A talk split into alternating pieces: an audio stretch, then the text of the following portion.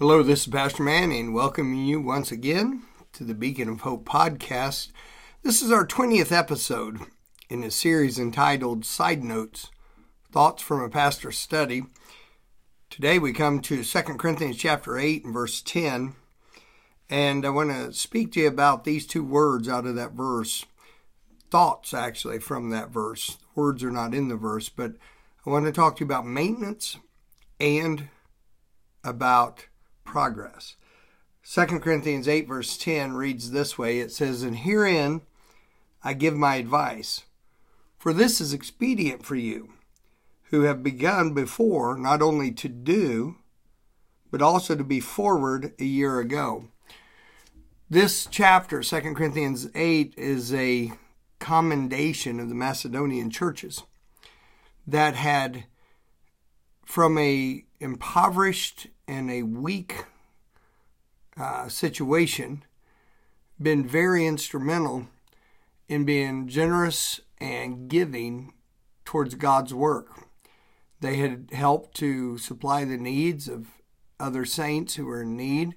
They had helped to supply needs so that uh, missions endeavors could go out to begin new works that new churches could be established, that the gospel, gospel could be taken into further places in the world.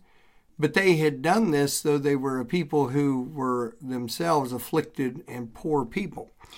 As the Spirit of God had Paul to write to them, he gave them this admonition. He said, I give this advice. It's expedient for you. Then he says, for those who have begun before, not only to do. Now that's the maintenance. He said, in other words, don't lose any ground. Keep busy with what you are doing and, and, and stand your ground. He said, not only to do, but to be forward a year ago. What that means is that they are to be making progress. And I thought about that and how applicable it is in so many areas of our life. First, there's the maintenance. What ground we have gained that is right and proper ground in our life. Maybe we've learned some things. Uh, maybe we've adopted certain things in our life which are good habits and, uh, helpful and healthful habits. We've got to be careful to maintain.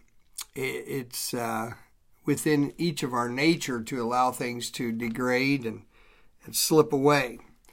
And so we need to maintain, not lose the ground that we've made. We need to we need to keep up on things and keep up with what we've done thus far. But then we need to progress. We need to use that place that we've maintained as a uh, stepping stone to greater and better things. I'm not speaking here so much about getting busier all the time. Obviously, there's many problems with thinking that way, equating sheer busyness with progress. But not the least of the problems are if we just keep adding busyness to busyness, there's a limitation of what we can do. Second of all, busyness just to be busy does not speak of quality or investment of our life. Um, there are any number of people who are busy, but they don't do anything well. To be forward a year ago points to actually actual progress, not just quantitatively, but qualitatively. And that's what we should be doing. We should keep the ground that we've gained.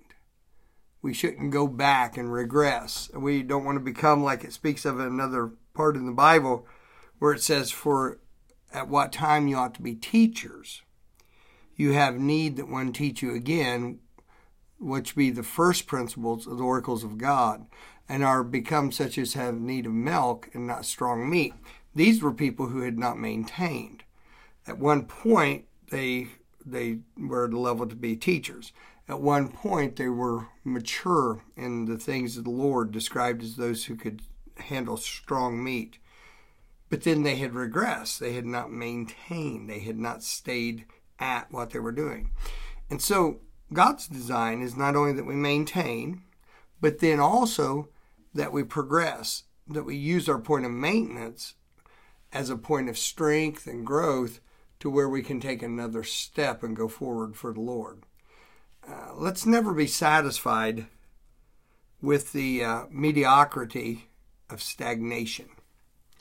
But let's be actively maintaining, realizing decay is a part of our nature and corruption is part of our nature. Let's be actively maintaining and let's be looking for ways to progress. Practically speaking, how could you progress? In what areas in your life could you progress? What maybe has already been on your mind to progress in? Okay, then make clear what you want to get done. Make clear what it, what progress you want to see. Do you have a clear idea? Okay, I want to do this. All right, now, what steps does it take to get from where you are to where you need to go? And if you don't know those steps, if you don't know those steps, then find somebody who either is or has been where you want to go. And by has been, I don't mean they've they were there and then slipped away from it. I mean they were there and maybe have gone even beyond that. Find somebody, find some information on it, and find out the facts of how you need to get from where you are to where it is you think that you should be next. To progress, not only to maintain, not only to do, but to be forward a year ago and let's look for long term growth and strength in our lives. That's something for us to put into practice. I hope the Lord blesses you on this day.